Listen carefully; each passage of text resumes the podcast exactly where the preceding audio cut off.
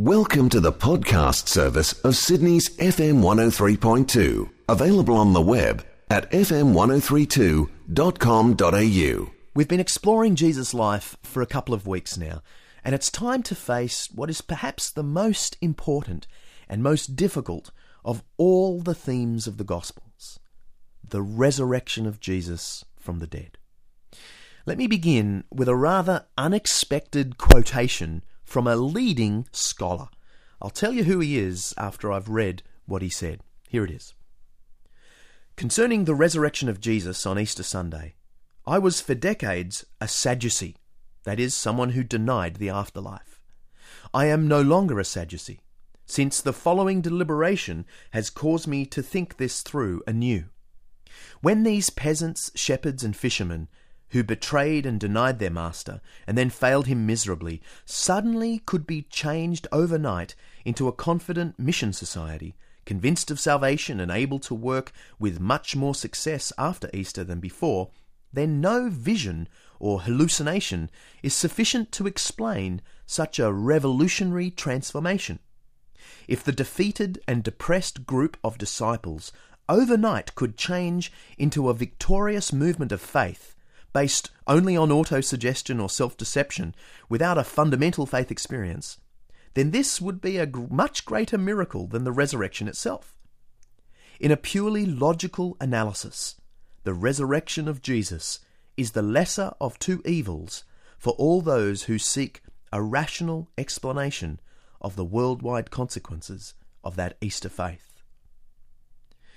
Now, this quotation comes not from a clergyman or even a Christian scholar. It comes from the late great Professor Pinchas Lapide, a German New Testament historian and an Orthodox Jew. Now, that a devout Jew, contrary to his religious tradition, could conclude on historical grounds that Jesus really did rise again doesn't, of course, prove anything.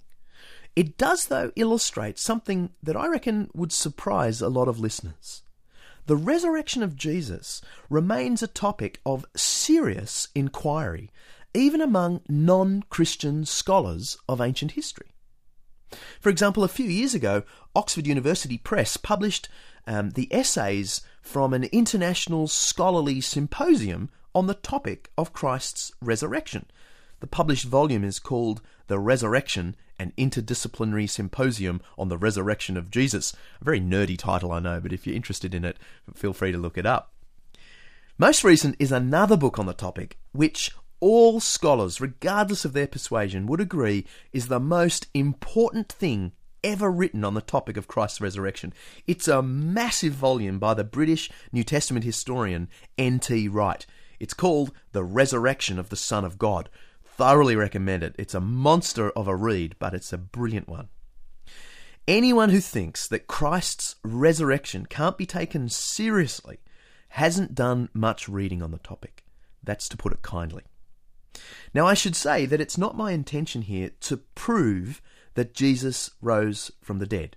I do, though, want to demonstrate that the resurrection is both an unavoidable theme of the earliest sources and an indispensable aspect of the Christian worldview ever since. It's no exaggeration to say that without the resurrection of Jesus, there's no Christianity. Without the resurrection, no Christianity. As the Apostle Paul said in a moment of brutal honesty, if Christ has not been raised, our preaching is useless, and so is your faith. We are to be pitied more than all men. That's from 1 Corinthians 15 verse 14.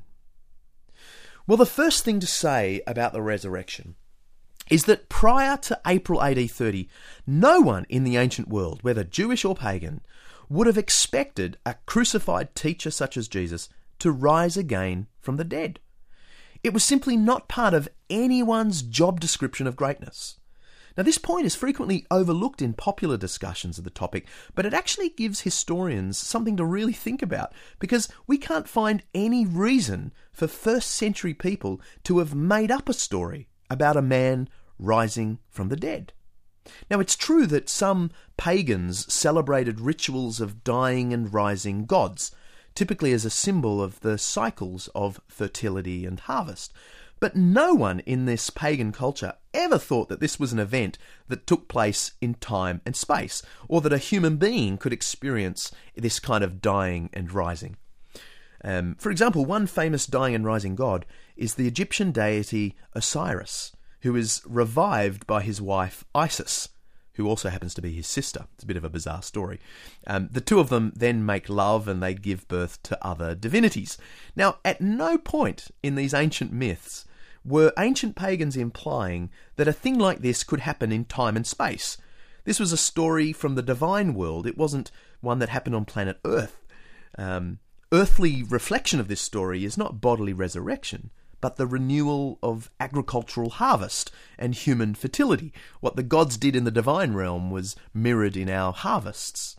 In fact, scholars have often pointed out, you know, that the idea of the resurrection of a human body would have been preposterous to pagans. In pagan thought, the afterlife is always non physical. The soul remains, the body decays. Now, unlike their pagan neighbours, many Jews in this period did believe in bodily life after death, but they did so in a way that virtually ruled out any expectation that someone would rise from the dead in AD 30.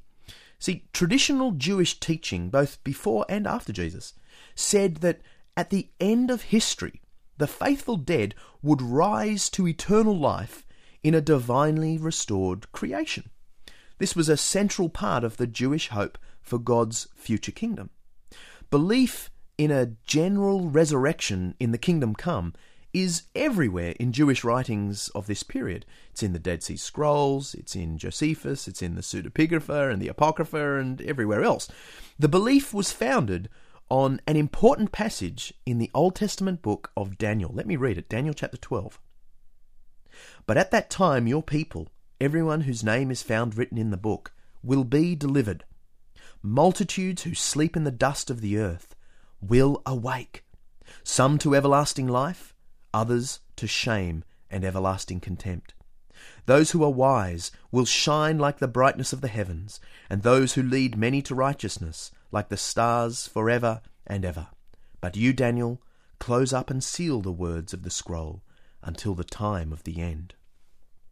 This theme of resurrection of the dead in the future kingdom remains a core part of Orthodox Judaism to this day. The important point to note, though, is that resurrection in Judaism, both ancient and modern, is something that will happen at the conclusion of human history, not in the middle of it. It's an event at the time of the end, as Daniel put it. Any claim that an individual had experienced bodily resurrection before the arrival of God's kingdom was not only unexpected, it was deeply counterintuitive within a Jewish perspective. The early Christian claim that their Saviour had experienced the future resurrection in advance is completely without precedent in both Jewish and Greco Roman cultures of antiquity.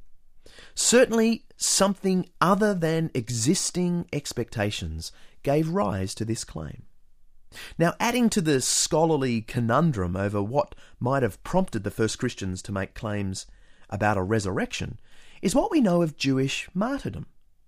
Ever since the Jewish revolts against Greek domination in the 160s BC, this is called the Maccabean Wars, a strong tradition in Judaism paid special honour to faithful Jews who had been slain by pagan overlords. Such people were praised in popular legends, and their tombs became sites of religious veneration. By the time the Romans ruled Palestine from about 63 BC, this tradition was firmly established in Jewish consciousness. Scholars frequently comment on the significance of this observation because if the New Testament had left Jesus in a martyr's tomb, this would have been a perfectly respectable way to conclude a story about a great Jewish teacher. There was no need, in other words, to invent a resurrection story in order to secure Jesus' fame. The fact that the pagan Romans had executed Jesus would have virtually guaranteed him a place in the roll call of faithful Jewish martyrs. Yet, from the very earliest period, the disciples made no attempt to make Jesus out to be a heroic martyr. And so far as we can tell, his tomb was never venerated as a site of religious devotion.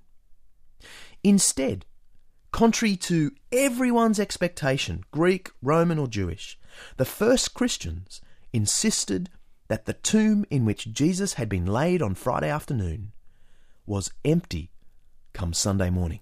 We hope you enjoyed this FM 103.2 podcast. To listen to more great audio, visit fm1032.com.au.